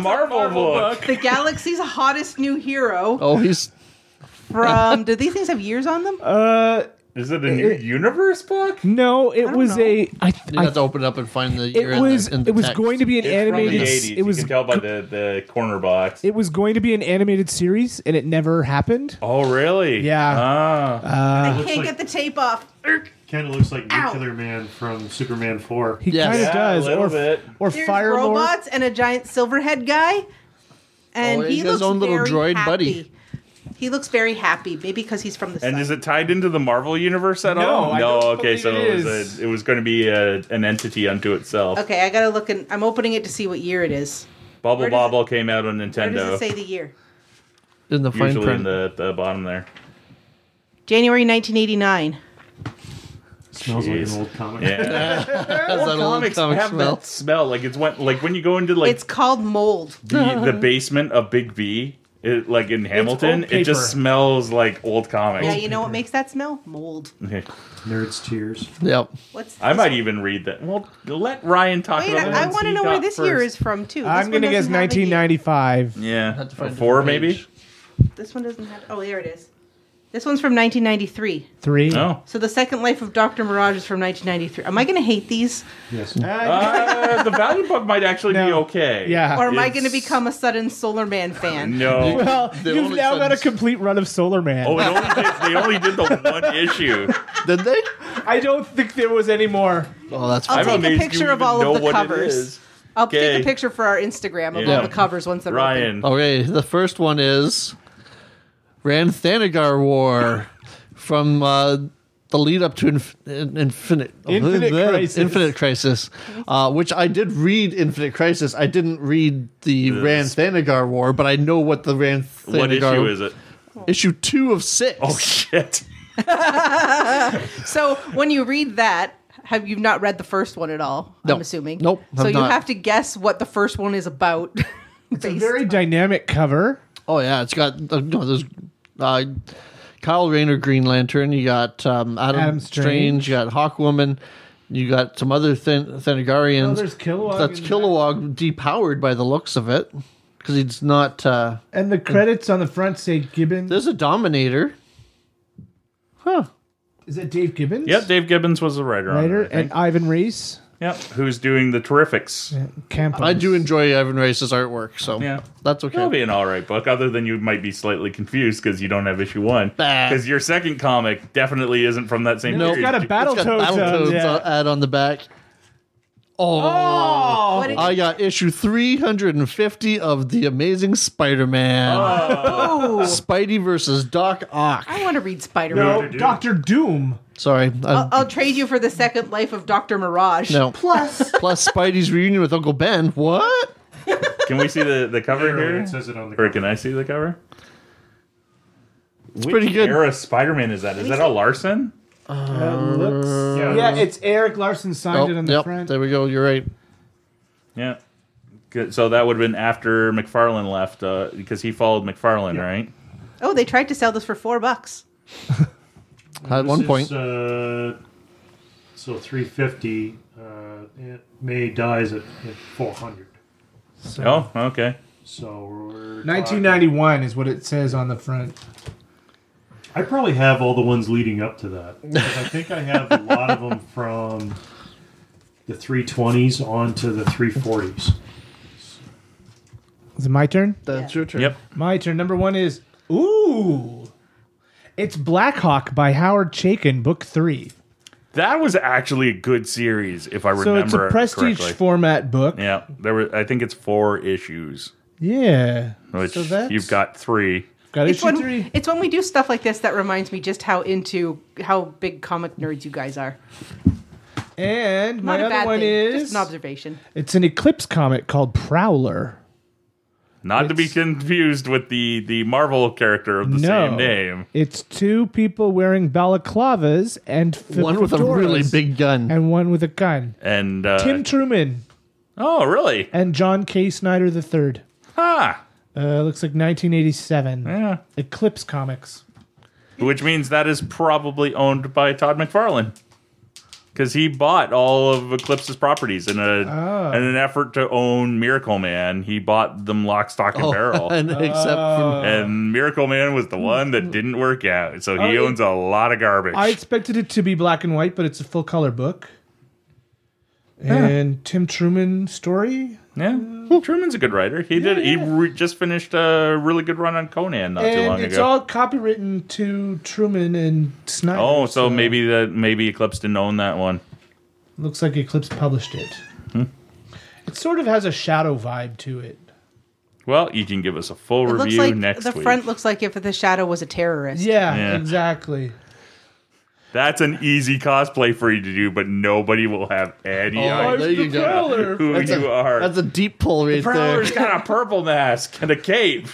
Ask you who you are, not what you are. I hope the next step of this isn't we have to cosplay as the people that um, No. pulled- I'm good with that. I could be a Green Lantern or although Spider Man. I, could totally be Solar Man.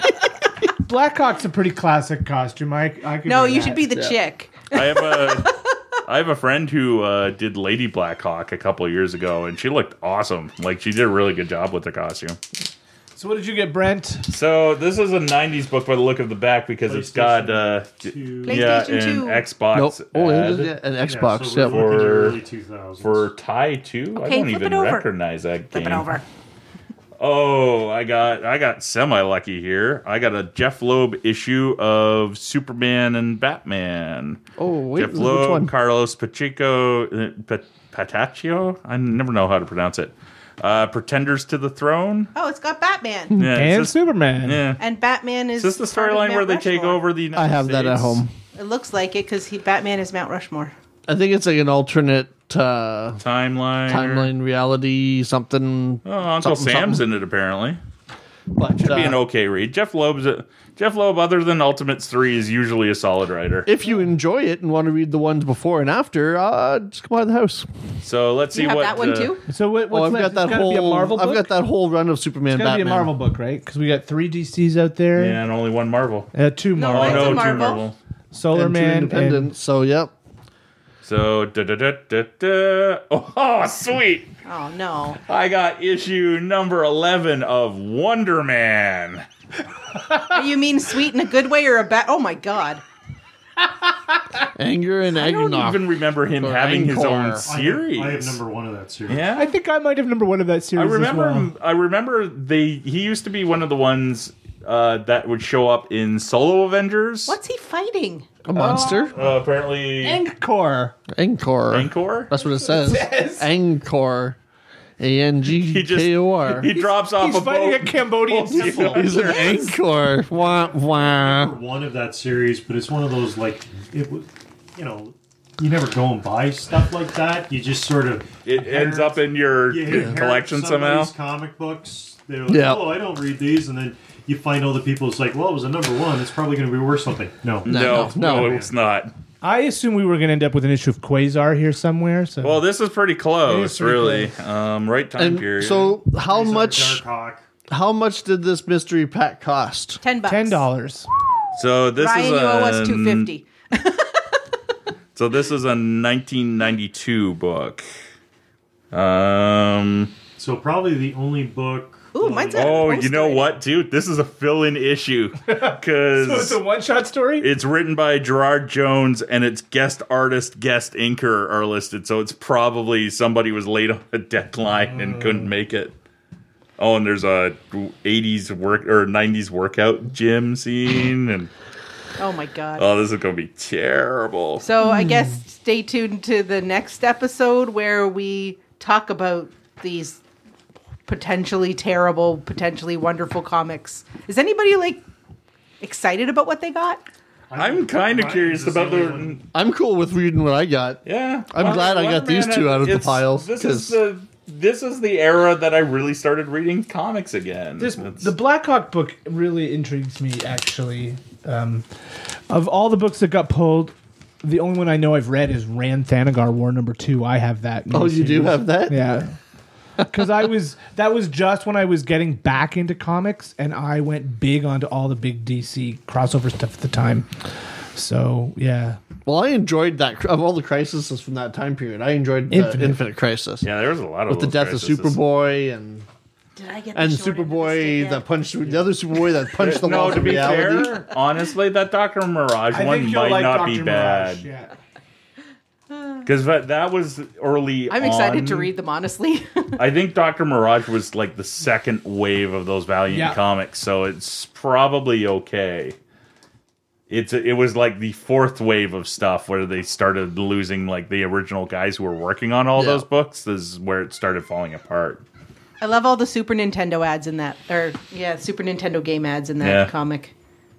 Oh, this Prowler issue has a letters page. For the Nice. for the five people who are reading it, Yeah.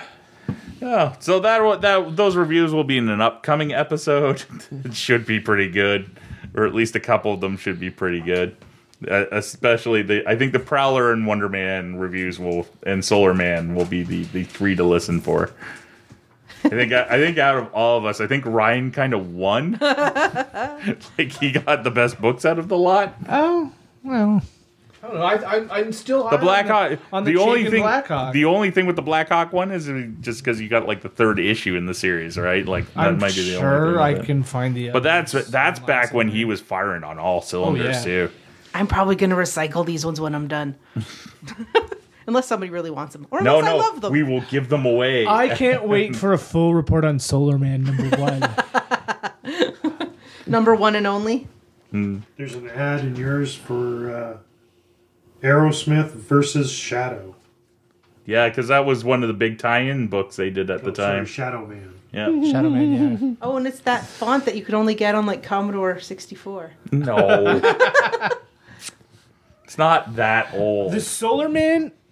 One of the reasons I know about it is because they did. I'm sure they made a pilot for the animated for an animated series. Oh. so I think it's on my list. list. Oh, sweet.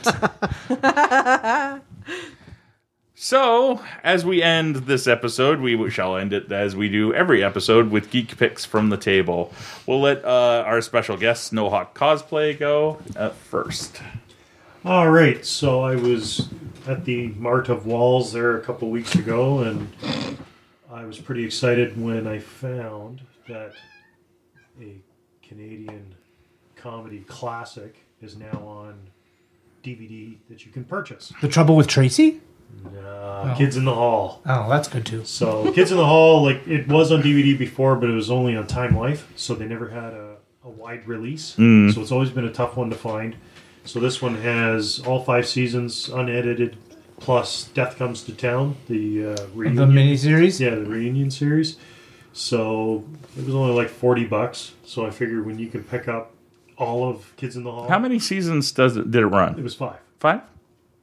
and what is it? I think it was about 20, 21 episodes a season. Yeah, well, So I'm three quarters of the way through season one right now, and that's when it first introduces you to a lot of the characters, like um you know Head Crusher and Buddy and and uh, Gavin. Head. No, Gavin. Gavin's not until isn't later. In there yet? Uh, the uh, Cabbage Head? Cabbage Head. Um, the uh, The crushing your head guy. yeah, Yeah, Head he's- Crusher's in it.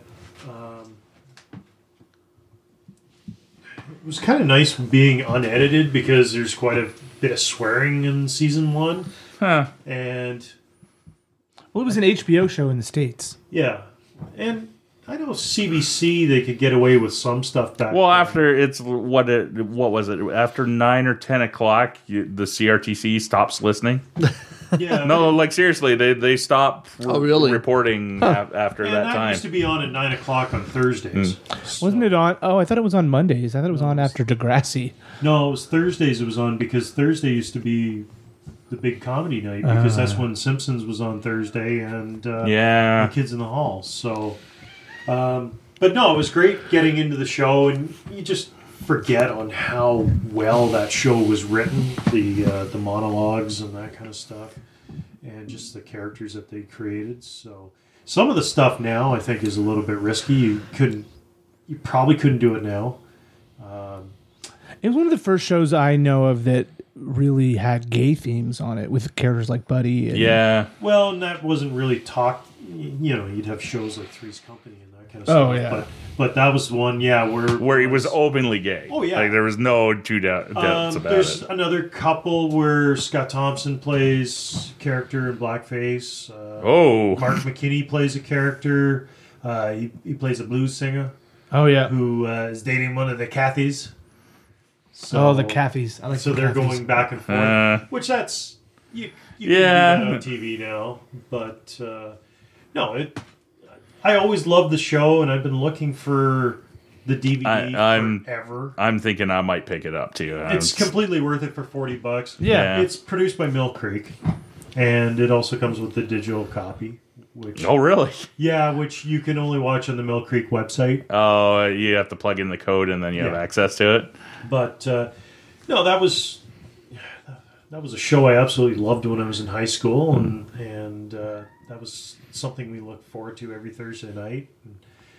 It had been on reruns, but it, you know this way I could just binge and watch it as much My as I want. my favorite skit of all time is one where um, you see a work boot store and it's a pair of wo- work boots out in the the front window with a price tag on it.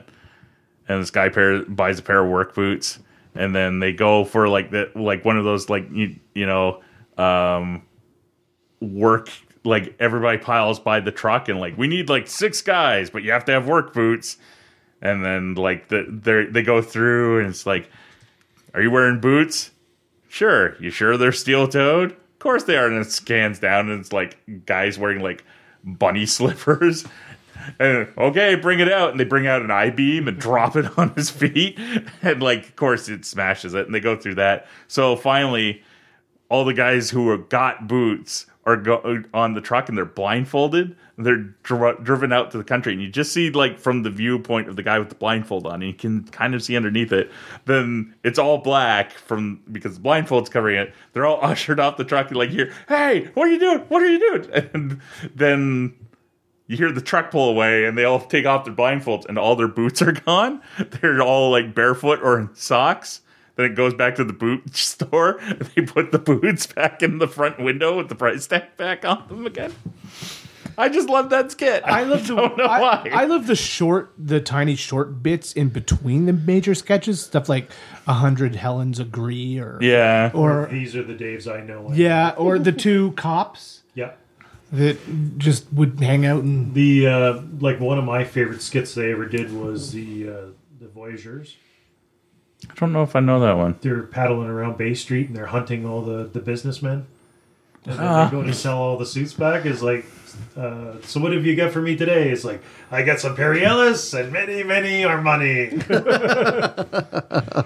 We should. I wonder if we should talk to Gary and see if he'll come on. Um, we I won't give away too much just to keep some of this privacy, but one of the the writers for Kids in the Hall shops at our comic shop.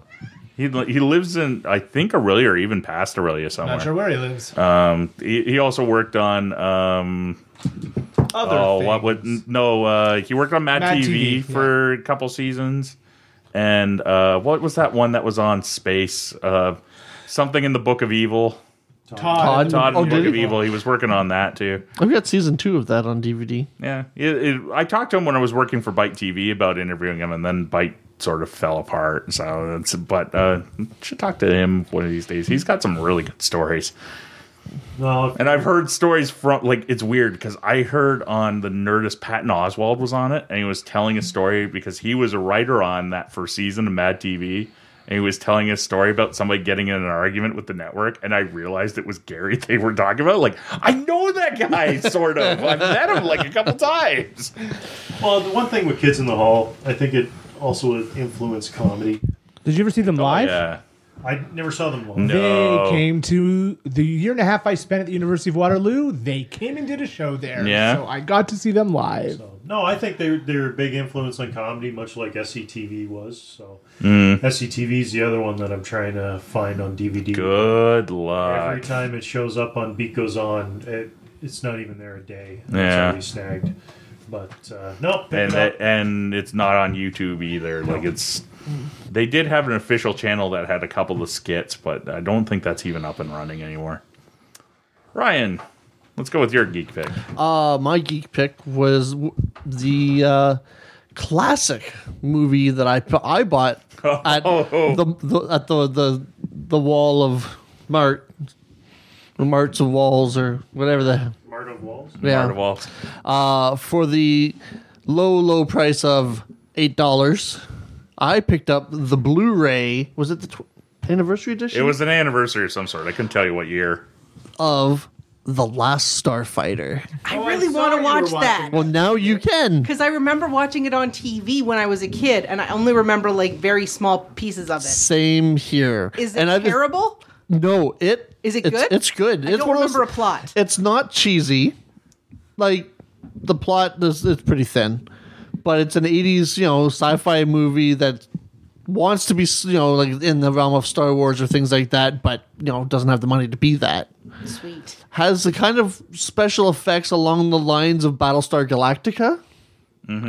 and. uh I don't know. I sat down. I watched it last night, and I kept expecting it to get okay to be like, oh my god, I- okay, here's the bat, and it was like, no, it just kind of went along. It was like, I got a good, it's like, oh, this is actually a decent movie. Like it's not horrible. It's not you know it's not horror. It's not bad. It's not great. It's a decent movie. I enjoyed the hell out of it. And the whole time I'm watching it, I just was thinking, why don't we hear anybody doing anything with this license?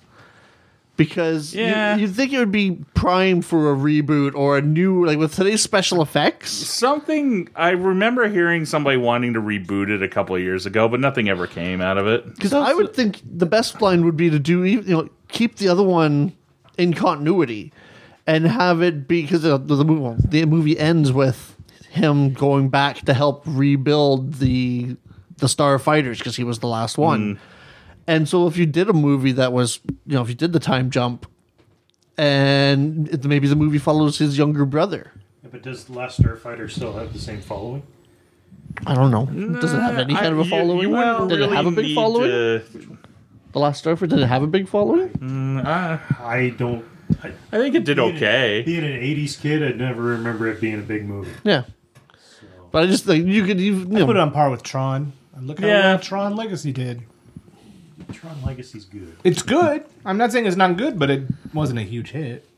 Not Legacy, Tron, the original Tron. I would, I agree with Kevin. I would put Last Starfighter up on kind of the Tron level. There's that Enemy Mine, Enemy Mine's one of those good ones Alien that Nation. everybody forgets Now- about. but they're all at that that same sort Yeah. of so I was level. thinking about Alien Mine while I was watching this and I wanted to look it up but I didn't because the one alien guy reminded me of the look of the It's alien very in similar. Alien in uh, Enemy Mine. When I was a kid, I always got them confused or thought they were kind of part of the same movie. I almost thought maybe they just reused the same makeup but I didn't Might have I been didn't the same actually look it guy. up. Yeah. I know that it's was my Lou- pick. Lou Gossett Jr. is the alien in Enemy Alien Mine. Mine, yeah. yeah. Kevin, I'm just going to do a brief update on my list viewing from my giant nerd list. oh god, Uh, what year are we in? I am uh, now at the fall of 1979. oh, so you're almost into the '80s. I finished Wonder Woman recently. It ends badly. Oh, so badly. They tried to change direction for the show in the last episode and they wrote out Steve Trevor and they moved her to um, Los Angeles where there was a small black child who sold apples and newspapers to IADC members in the in their headquarters. It didn't make any sense at all. and I can Season- Season three didn't have much of Steve Trevor to begin with. no, so- but he wasn't even in the last episode at all. A- And the show just petered out. It was bad.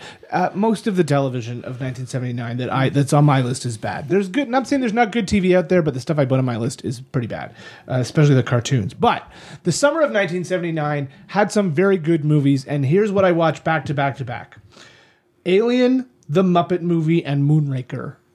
I thought that was going to be one movie for a second. I'm like, there's an alien Muppet movie?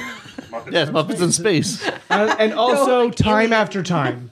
With uh, That's the Jack the Ripper movie, right? With H.G. Wells comes to the comes to the present to try to catch Jack the Ripper who stole his time machine. Those were good movies. Those are some good movies. So I would uh, highly recommend all of. Well, Moonraker's not great. It's as James fun. Bond movies go, it's fun. It's But- the it provided GoldenEye with the absolute worst weapon in the entire game. The the laser from from Moonraker is in GoldenEye. oh, is it? Yeah, it's garbage. but Alien and the Muppet movie and Time After Time all very good movies. So Time after time, I'd like to d- watch again. Mary Steenburgen Yep, and um, uh, Malcolm McDowell. I watched it with my grandmother. My grandmother liked good movies. Jen, you're a geek pick. So my geek pick is um, a manga that I picked up at uh, Comic Con. They had uh, a, a deal that was both wonderful and terrible. Who was it? Who had the deal? Was it conspiracy? Yeah, it was Yeah, conspiracy. they- It wasn't that good a deal, but there was just a lot of stuff there that you wanted. Yeah. Was you know, if you bought five, you got a dollar off each issue, and I'm Oh, like, jeez. "Mm, that's not a great deal, but I'm already holding three, so I might as well get two more. Ryan's face palming. That's like I only want to buy this one thing on Amazon, but if I spend another fifteen dollars, I'll get free shipping. And next thing you know, you've spent ninety. Yeah, okay, but I'm really glad I did pick this up. So the manga is called The Girl from the Other Side, uh, story and art by Nagabe. N A G A B E. I took a picture of it and put it on our Instagram. And I've only read the first volume. I bought volumes one and two. How many volumes is it? Do you know? As far as I Ten. know, there's only four so Oh. far. Okay, so you have to get the other two. Yeah. Um, and it's really interesting. So it's kind of like a uh, creepy fairy tale type of, well, not even that creepy, but it's like a fairy tale type story where there is the inside and the outside in this world. And the um, uh, the people who live on the inside are normal humans, and the people who live on the outside are cursed, and they become these monsters. And from what I can tell, from what I can tell from the first volume, um, the the monster character in this is called the teacher, and he has a, a little human girl who he does not want to touch because he doesn't want to curse her and turn her into an outsider.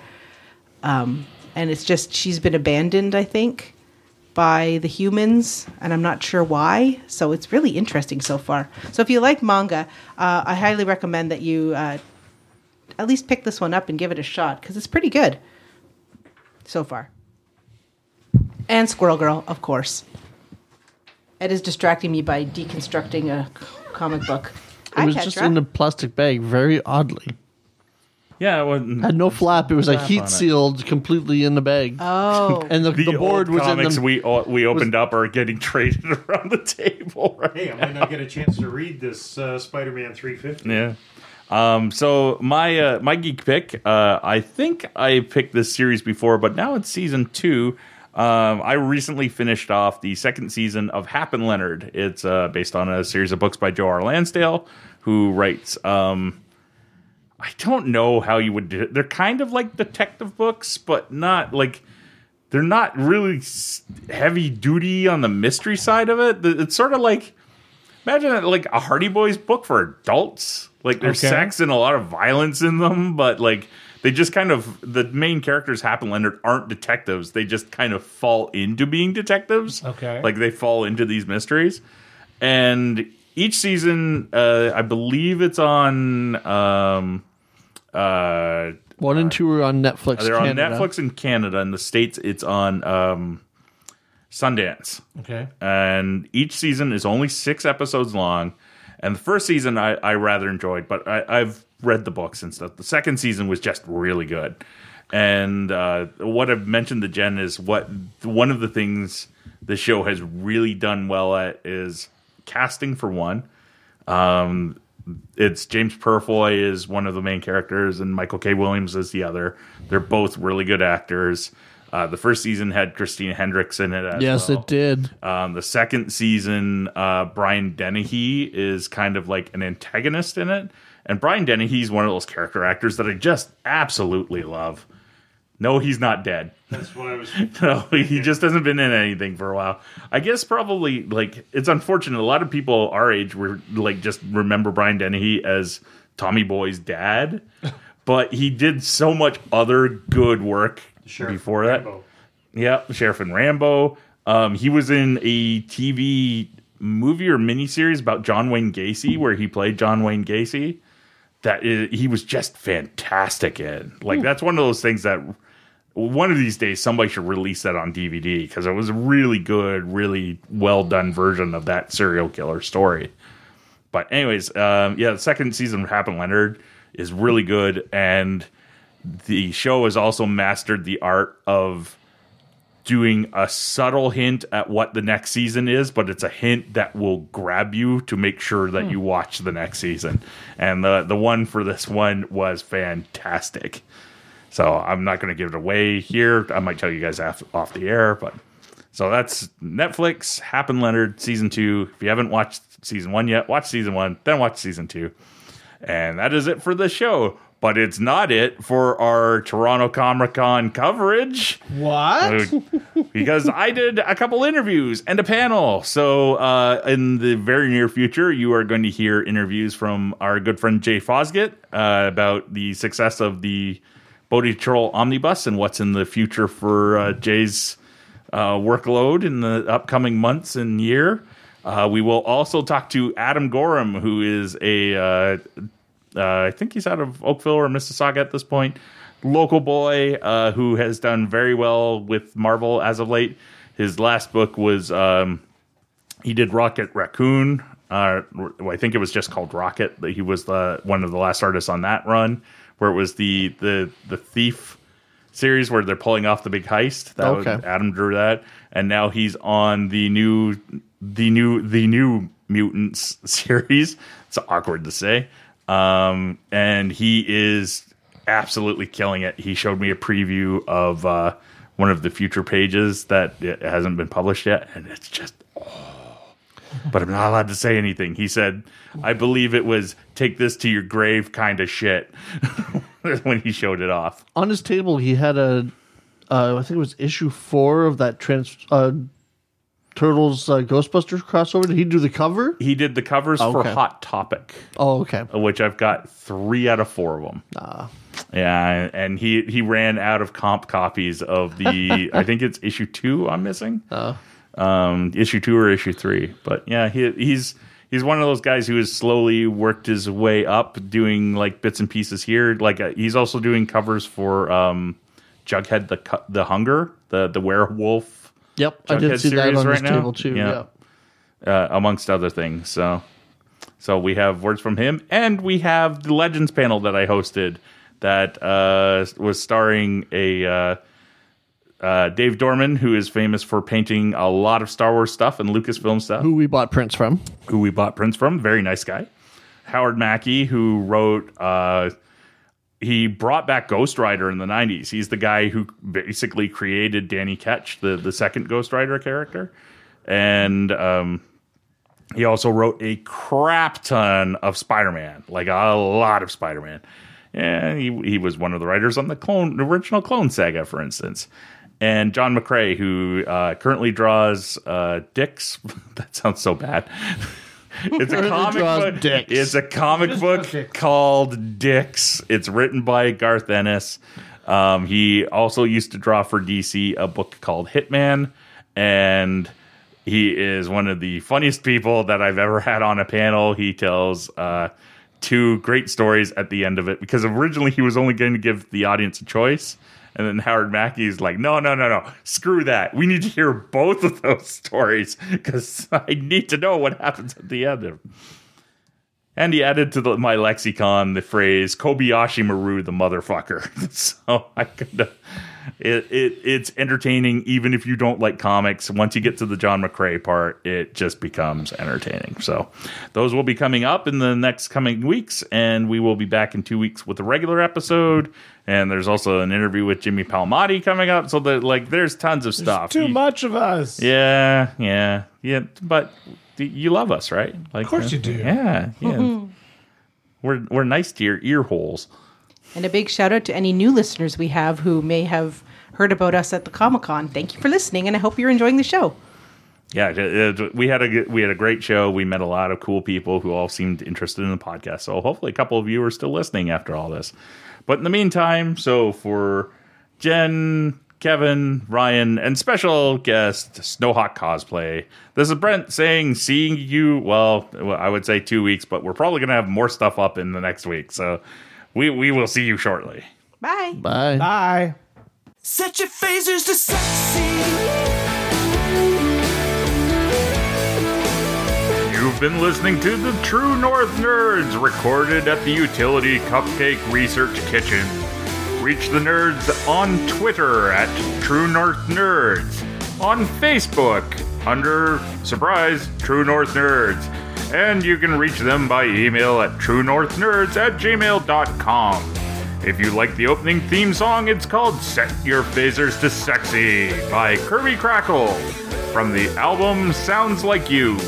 Please go to KirbyCracklemusic.com or look them up on iTunes and buy everything that they have made. You won't regret it. Set your phasers to sexy.